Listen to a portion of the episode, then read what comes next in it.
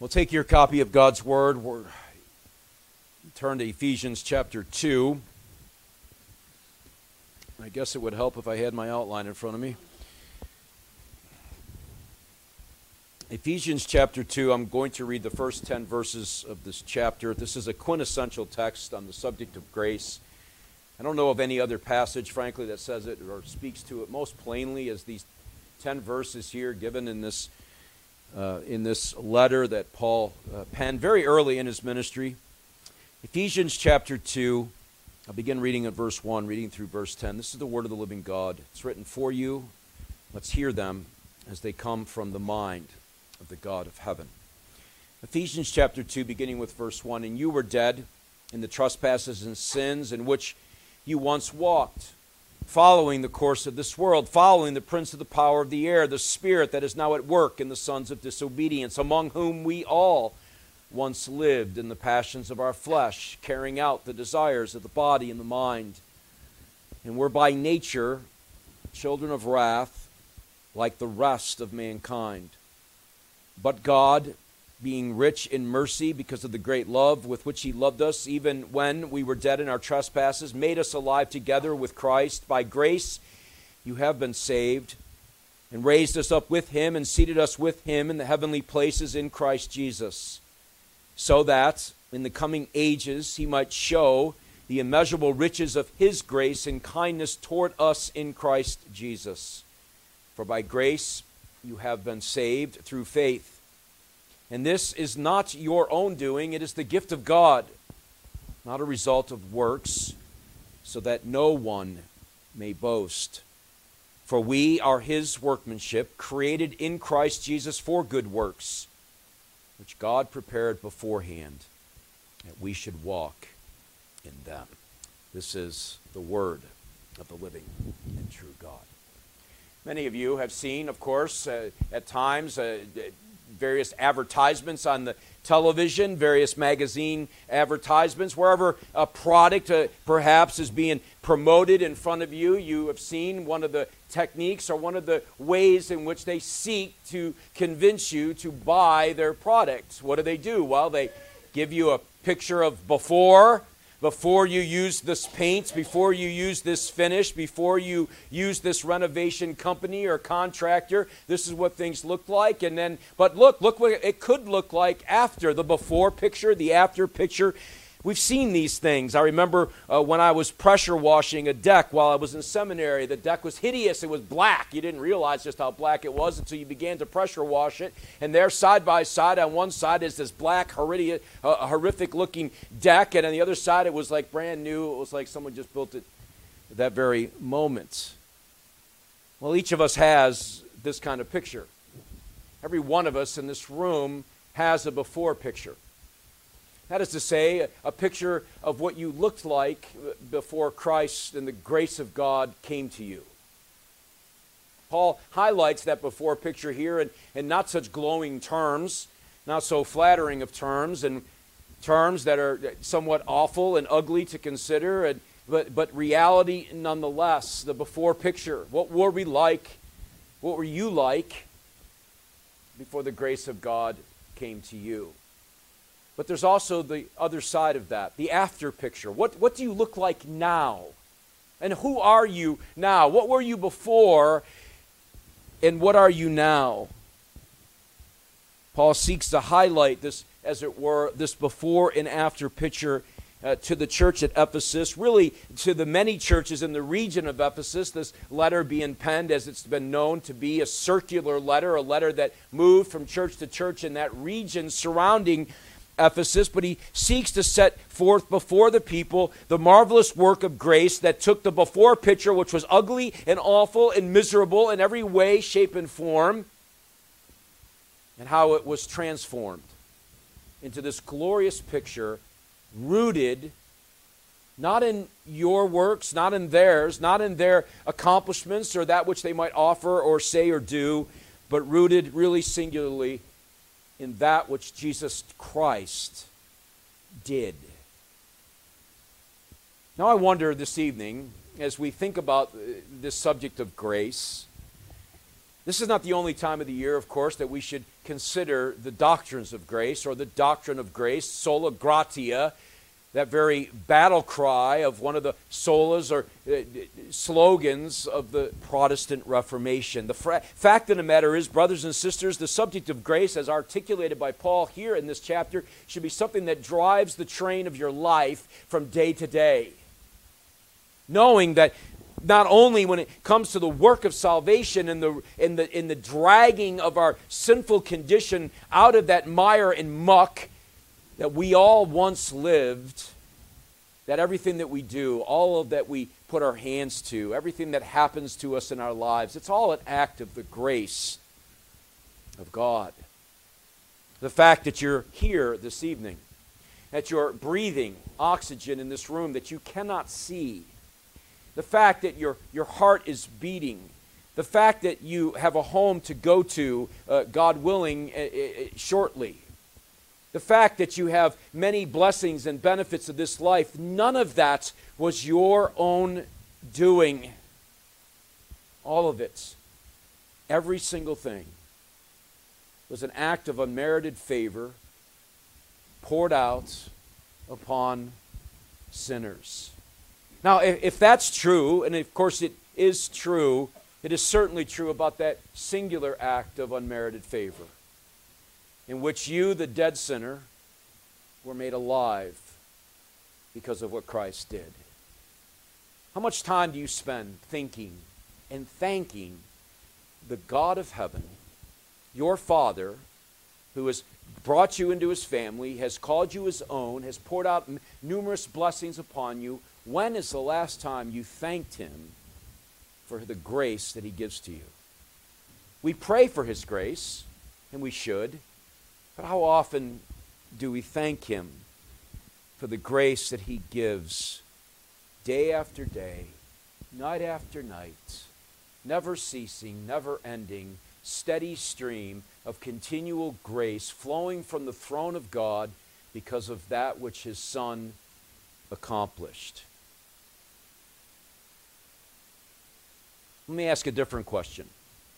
When you think about your life, children, adults, when you think about your life prior to Christ, what was it like? You might think, well, I, you know, I was the all American good boy and the all American good girl. I, played by the rules. I did what I was told. I, I didn't get into trouble. I was generally uh, a well adjusted person. I didn't do drugs and I didn't get drunk and I didn't run with the wrong people and I didn't do the wrong things and I was generally a good person.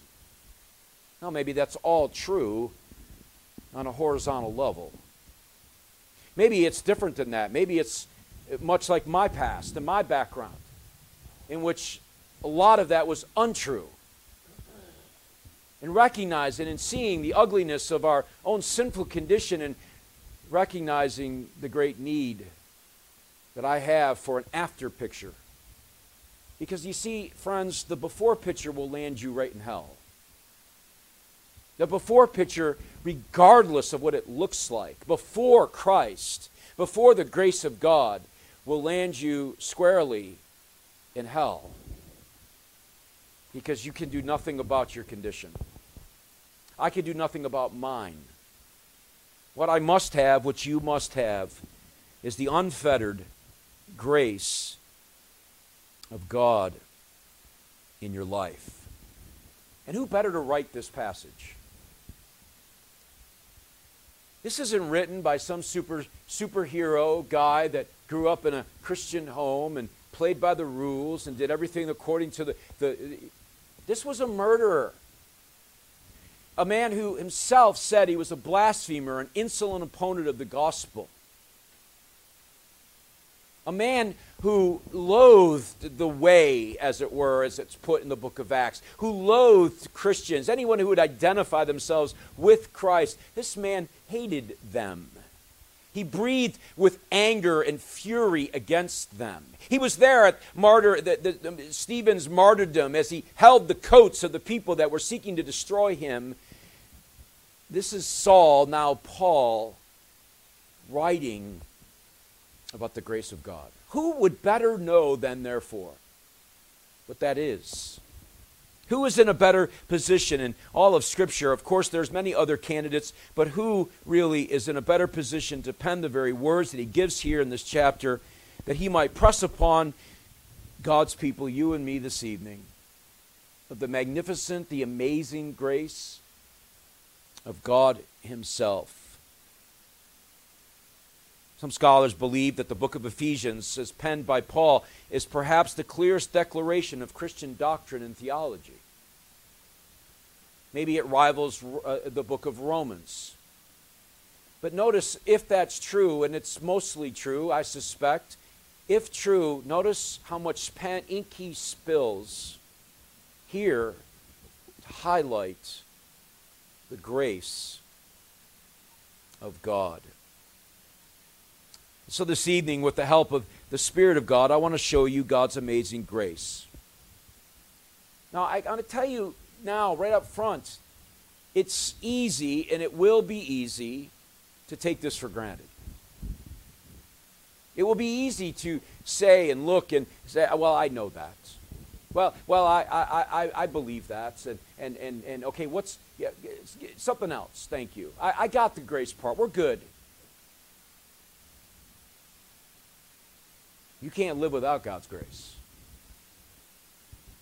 I want to show you the amazing grace of God in this passage and what your response to it must be. Because it does, it invokes a response, doesn't it? Shouldn't it? God's amazing grace and what your response to it should be. Three points. Yes, there are three points. I know you, you're used to two points for me. Well, this passage kind of it screams for three. First, what we were. This is verses 1 to 3. They're not pleasant words. But we, we have to evaluate, we have to see the before picture. If we're really going to grasp the amazing grace of God, we, got, we have to know something about what we were, what we looked like in that before picture. And then, of course, in verses 4 uh, through 9, we're going to see what God did. Now, I'll tell you now in this second point, I'm not going to deal with every nuance and syllable of the verses. I'm going to focus on sola gratia. I'm going to focus on the grace of God. What we were, what God did, and finally in verse 10, what we are now. What we were, the before picture, what God did, how does that picture going to change? And what does that picture look like today in the life of the Christian? Let's consider first what we what we were. Paul here does not he's not lacking in words and description for what the Christian looked like before God's grace came to them. He's very plain, uses simple language. Not complicated, really. And you were dead in your trespasses and sins. Now, of course, we're, we're talking about a people that he's been writing to since, of course, chapter 1. He's writing to the Ephesian church. He's writing to the various churches around that region. He's writing to the visible church. He's writing to the people of God, the redeemed of the Lord. He's speaking in the past tense. And you were dead in the trespasses and sins in which you once walked. Notice the past tense use of the terms. This is what you were. You, you Christians at Ephesus, you Christians at Providence, this is what you were. Like it or not, whether you want to believe it or not, this is what your before picture looks like. It's a description of our spiritual death. We all, all of us, at one time in our lives, were strangers and aliens to the promise, the covenant promise of hope. We were dead in our sin, as Paul makes plain here. You might ask, well, what does it mean? What does Paul mean when he tells us that we are, we are dead in our sins? We're dead in these trespasses. This is the state of which we were in that before picture. Well, the term here translated dead conveys the idea of one being destitute of a life that recognizes and is devoted to God. One commentator puts it this way, and he says that this death does not mean cessation of being, clearly, of course I know that seems so obvious, right? It can't mean that. He's writing to people who are very much alive physically, but they were at one time dead. It's not cessation of being, but a condition of separation and alienation from God. No hope in the world, no peace of conscience, no hope whatsoever. The only thing that was in front of these that were dead in their trespasses and sins was an eternity, a tragic end, an eternity apart from the comfortable presence of the Lord. They are aliens and strangers. They are God haters. They are rebellious. They are all of the things that are highlighted here in these three verses, of which they're not pretty. Put a different way, it's the bad news of the gospel. In order to understand and recognize the good news, which is what gospel means, we must know why it's good. What makes it good? Well, I'll tell you what makes it good. You, every one of you, before Christ, you were dead with no hope in the world whatsoever. You weren't partly breathing at the bottom of the sea. You weren't floundering about in the middle of the Atlantic Ocean waiting for someone to throw a life preserver that you might reach out and grab it. That's Rome. That's what they teach. And it's what the reformers wrestled and fought against when they said, no, no, salvation is not by any of that. It is by grace alone, in the work of Christ alone, period. As we know, and as Paul elsewhere says, it, it is through one man's sin that sin entered the world. How is it that we came into this dead state, that we find ourselves in this before picture? Well, it came through one man's sin. That man, Adam, our federal head, that representative of all of mankind, the perfect representative who failed in the place of paradise. Through one man's sin, Sin entered into the world. Therefore, Paul says, all have sinned. All are dead in their trespasses and sins. No one is immune. No one can escape. No one can hide the simple truth that as soon as you've been conceived in your mother's womb, you are a sinner and deserving the wrath of God. So Paul goes on, as if that's not bad enough. He piles on from this summary statement of our spiritual death. He gives to us aspects, two of them, two aspects of this spiritual death. First, we have a natural, or had a natural, bent disposition towards sin. That was our way. It is what we did and wanted to do, as Paul says it, in which you once walked. Uh, a very uh, common word for the apostle, uh, describing a way of life. The normal course of things previous to Christ is what? That we would walk following the course of this world, following the prince of the power of the air, the spirit that is now at work in the sons of disobedience. A natural bent towards sin. Just a, a cursory reading of the Bible tells us this. Again, not pleasant to read, but true nonetheless. Think of Jeremiah 17 as it describes the very heart of the unregenerate, the very heart of man. What is that description? Well, it's one of that is desperately wicked. Who can understand it? Can you? Can I? When we look out in the world today and we, we see the events of our, uh, of our world, our society, the events that are happening, the horrific events that happened in Maine this week, the things that are going on in the Middle East, we see these things and sometimes we wonder, if you're like me, we wonder, what is it? Why is it? Why are people behaving this way? Because they are dead in their trespasses and sins. They are following the course of this world. They are following the prince of the power of the air, the spirit that is now at work in the sons of disobedience. Their hearts are dead and hardened like dead bones of Ezekiel's day. They are desperately wicked hearts that reside in them. Second, not only are they desperately wicked, they love it. They love what they do. They relish in it. Jesus himself says it in John chapter 3. They have a love of the darkness. They don't want the light. They don't want to be raised from the dead. They don't want to be bothered. They want to be left in their sin. They're happy there. That's what they want. They're wicked. They love the darkness, not the light. They give approval to ungodliness. Proverbs chapter 2. In this natural bent, as I've already mentioned, is something that we inherit by birth. Not a soul on earth can hide from this description. All of us at one time, before the grace of God, were dead in our sin, rebellious to the core, desperately wicked. Yes, you were. You may not have exercised the d- depths of your depravity. God restrained you. You loved the darkness. You had no interest in the light.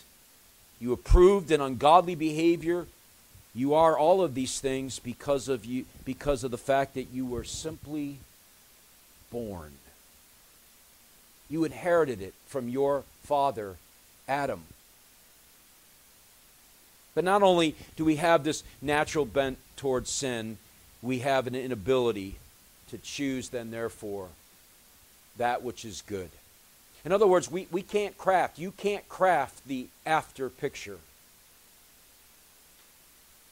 And why is that, you might ask? Well, it's because you're dead. And dead people don't choose anything.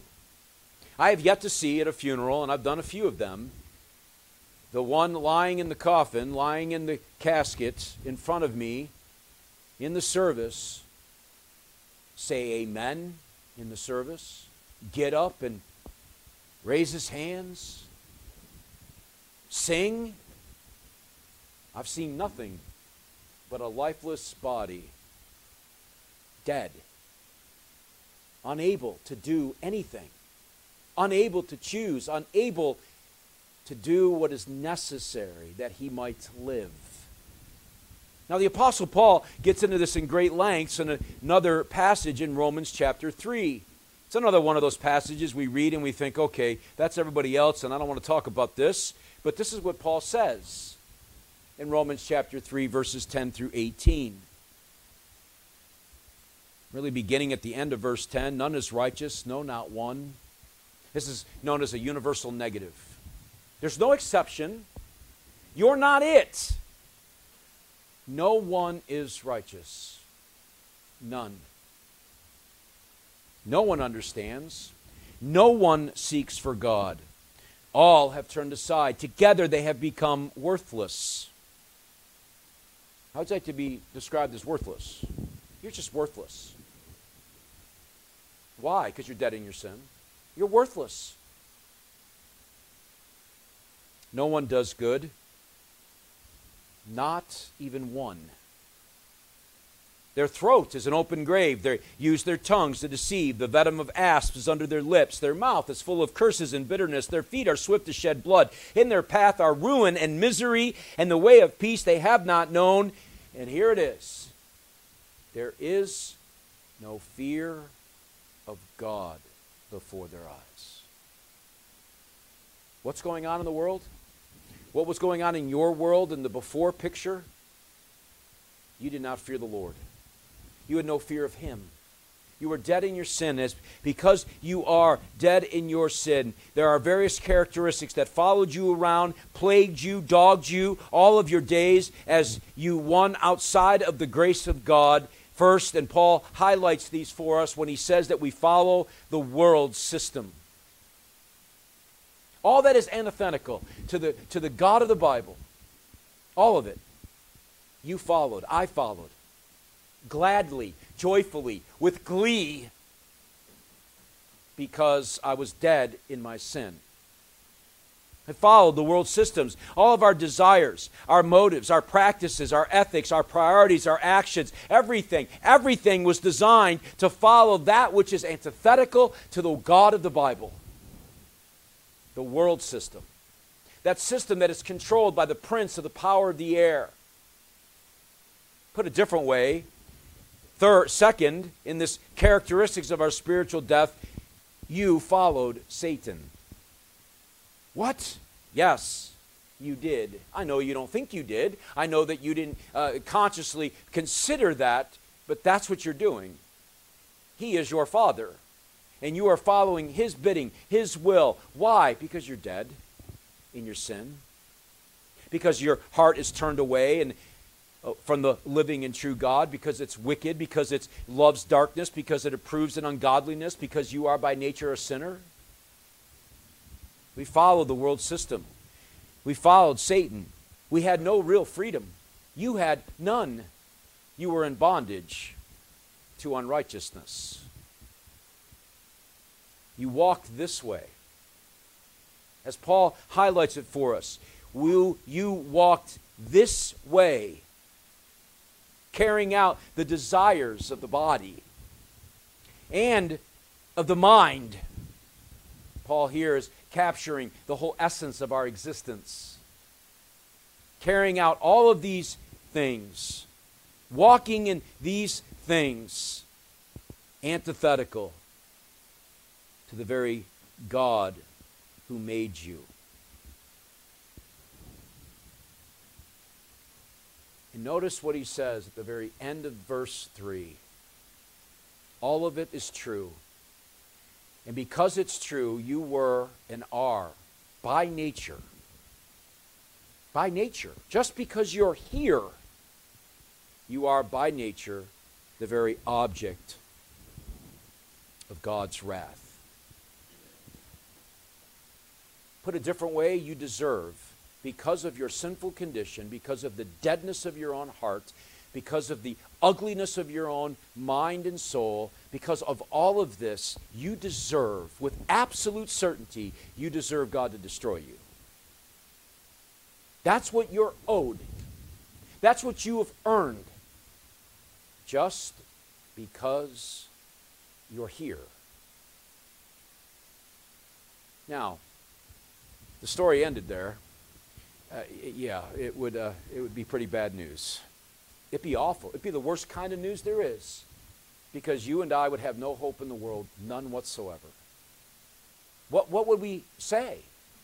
How would we argue our case before the just judge of heaven and earth on that great day? What would we say to him? Well, you know, I did some things nicely. Oh, good. I, I, I nice. Did you keep my law perfectly? Well, nobody's perfect. That's the problem. You have no fear of me. You are dead in your sin, and you are then banished from the comfortable presence of a holy God. But you see, the story doesn't end there, does it? And I know you know this. And again, you have to resist the temptation right now to say, Well, I know this. Because if that's what you're thinking this evening, then you have not yet embraced the amazing nature of the grace of God. What you are owed is not been given to you. Notice what Paul says in verse 4. He doesn't highlight anything about what we do or have done or will do. He focuses his entire attention now right where it needs to be he focuses it on God's grace rooted in the work of his Son. Look how he puts it in verse 4. Probably the greatest adversative in the entire Bible.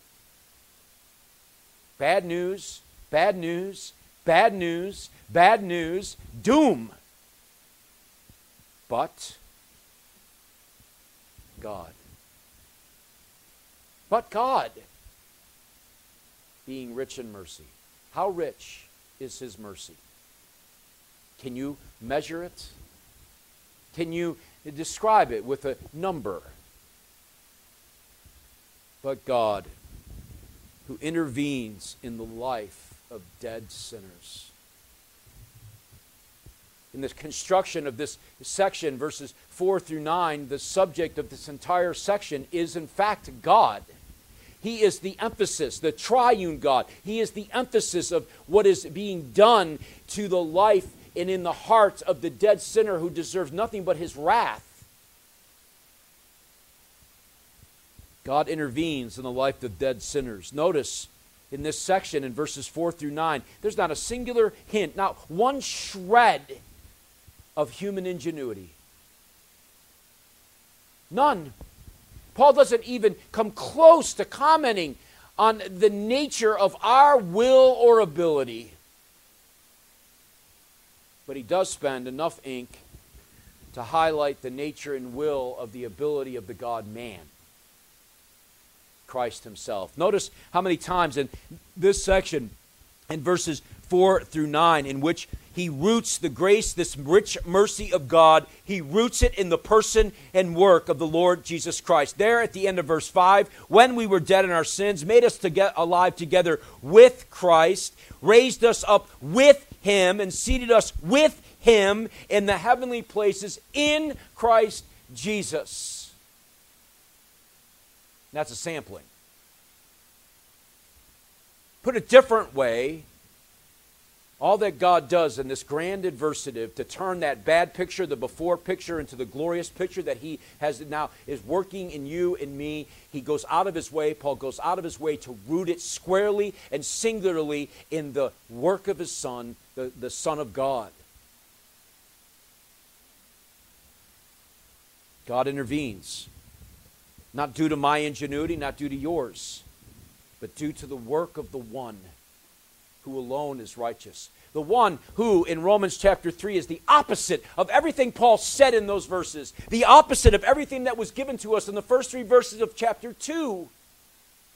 The righteous one, the holy one, the God man, Christ Himself. You see, it can be no other way. God cannot simply intervene in the life of dead sinners because he chooses to, apart from the satisfaction that is required due to our sin. That would make him the God of Islam, capricious and arbitrary. But he's not. He, from the beginning of time, even before the foundation of the world was laid, he determined to rescue dead sinners through the raised, through the resurrected Lord, his own Son. To crucify him that his justice might be satisfied, that object of uh, his wrath might be turned aside to another who was, an, was able, because of who he was, to withstand the very wrath of a holy God. None of this is arbitrary. This is all purposed and planned that he might intervene in the life of dead sinners. But the fact that he decided to do so to begin with is an act of the grace, the richness of His mercy. You see, my friends, God did not have to do any of this. He did not have to rescue a single soul. For if He has to rescue anyone, it is no longer grace. But He did. He determined to save you. Not because you are so beautiful. Some of you may be. Not because you're so good. Not because you are uh, you you preach and you serve as an officer in the church, or because you give to the poor, or you invite people to your house, or pick something. None of those are the reason. It was because of his own good sovereign pleasure, rooted in the fact that he was pleased with his own son that he might rescue you from your dead, miserable condition. God intervenes. God takes the initiative. God does the work. This is all of grace. It is such because God was under no obligation whatsoever. God was under no obligation to save Adam and Eve to give to them that proto evangelion, that first gospel in Genesis 3. He didn't have to say that to them. He could have just wiped them out, and it would have been just, and it would have been right for him to do so. But what does he do? In an act of great grace, he slays an animal, covers them, though they tried to cover themselves, and rescues them from their pitiful condition. Promises to them that through their seed will come a one who Paul describes as he who has been made alive that we might be then alive. Not dead, but alive. God's purpose for this intervention in the life of dead sinners is to demonstrate to demonstrate his extraordinary grace for all eternity. People question the grace of God. Why? All you have to do is show them you. You, all you got to do is say, hey, wait a minute. Look, look, I, I, can't explain everything God is doing in the world. I, I don't understand half the things he does. I don't understand 90% of the things he does. He does. He's not pleased to tell me all this stuff, but I do know this. At one time, I hated him. At one time, I was a rebel. At one time, I was a miserable creature of dust. At one time, I had no fear of him, and this is what he has done for me. Why? Because he wanted to, because of his great love for me, because of what Jesus Christ has done. You have every opportunity to show forth to the world the purpose of this intervention, the life of dead sinners that you might it, he might through you demonstrate his extraordinary grace for for not just today but for all of eternity one chapter previous Ephesians 1 and verse 6 to the praise of his glorious grace verse 12 so that we who were the first to hope in Christ might be to the praise of his glory. Verse 14 Who is the guarantee, that is the Holy Spirit, of our inheritance until we acquire possession of it to the praise of his glory. Repeated three times in the first chapter.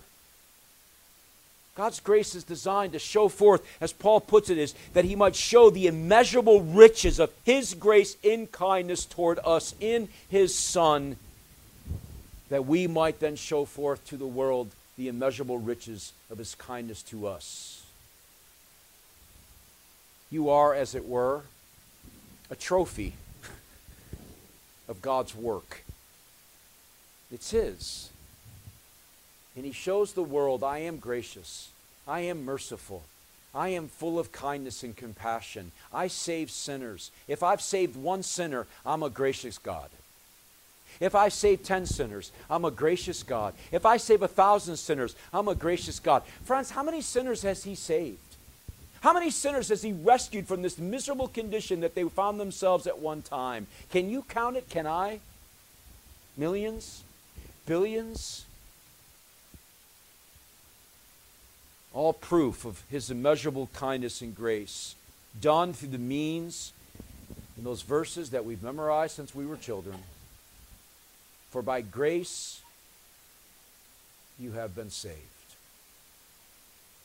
Not by your good looks or good works, not by the money you give to the church, not by the thing you, you toss into the, whatever that, that saying was during the Reformation, you know, you put it in the thing and the soul springs from purgatory. None of that nonsense.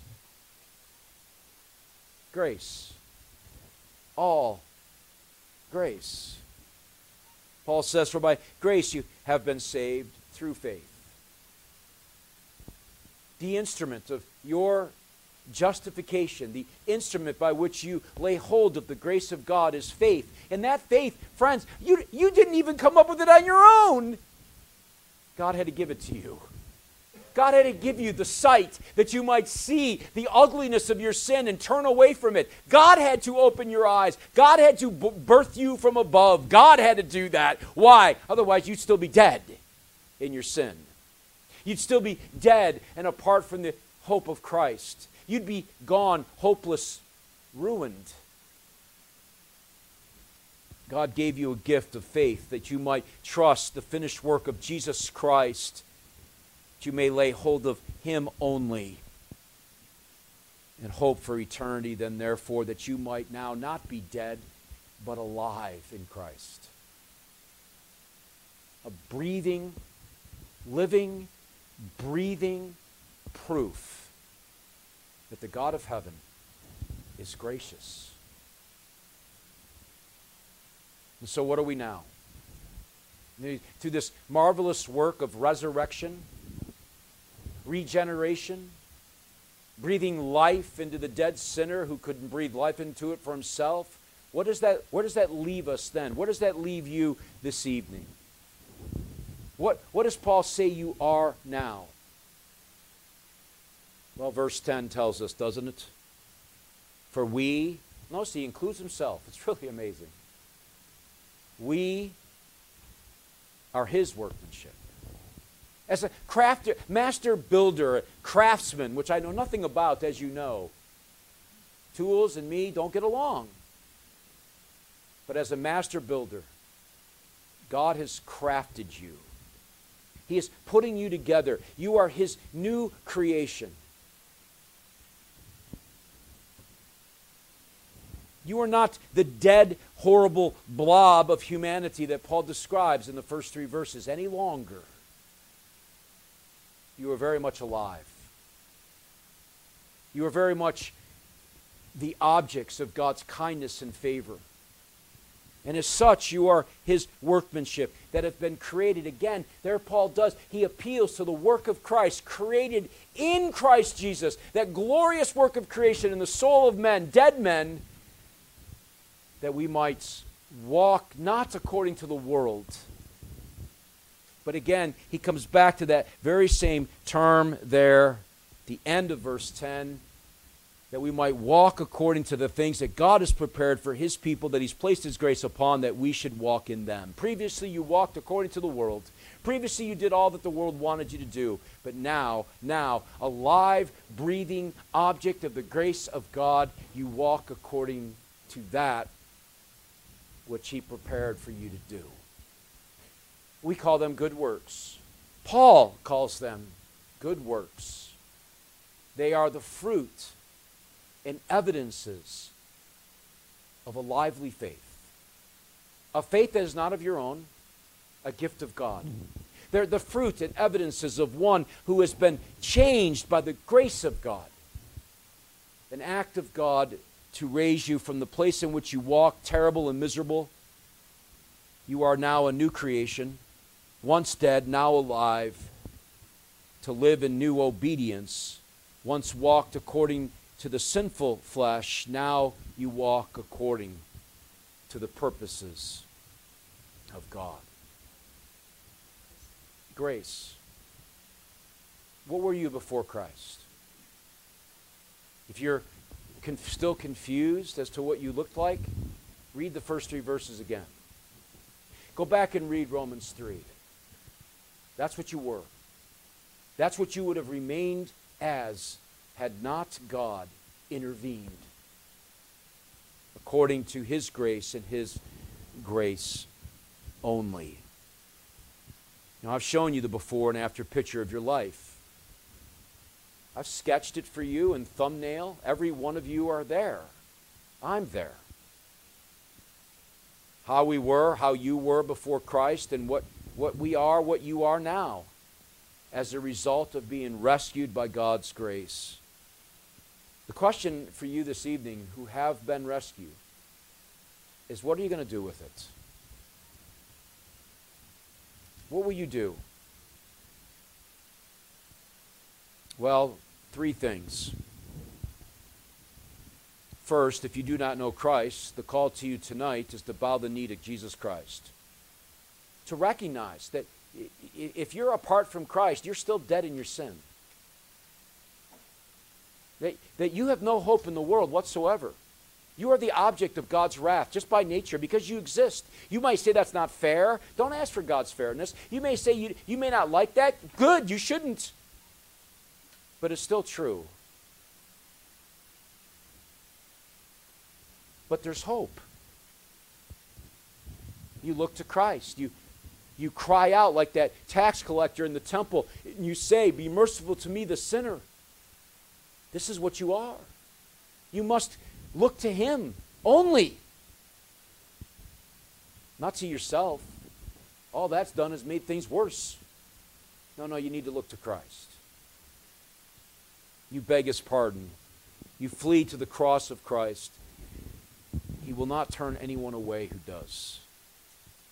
Second, for those in the after picture, that is to say that you're, you're what's been described after verse 4.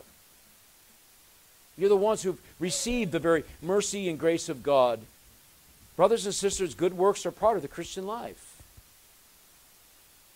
Paul says it here about as plainly as one can say it. They don't merit pardon. Remember, it's all of grace. You're already in the family by God's grace. Live as one who is. And third, and really something that I think we all need to do more, at least I do, revel in the glory of God's grace. You see, it's not just about the cross only. It's about everything that happens to you in life. It's all an act of grace. Revel in the glory of God's grace to undeserving sinners. None of you, I, you, we don't deserve anything that we have that's good. We are miserable creatures of dust. We are not deserving of the least of his mercies. We have nothing to claim as our own. We cannot point to one thing that we can hold up against a holy God and say, Look what I did for you. Because every time you do that, he goes, Yeah, look what I did for you.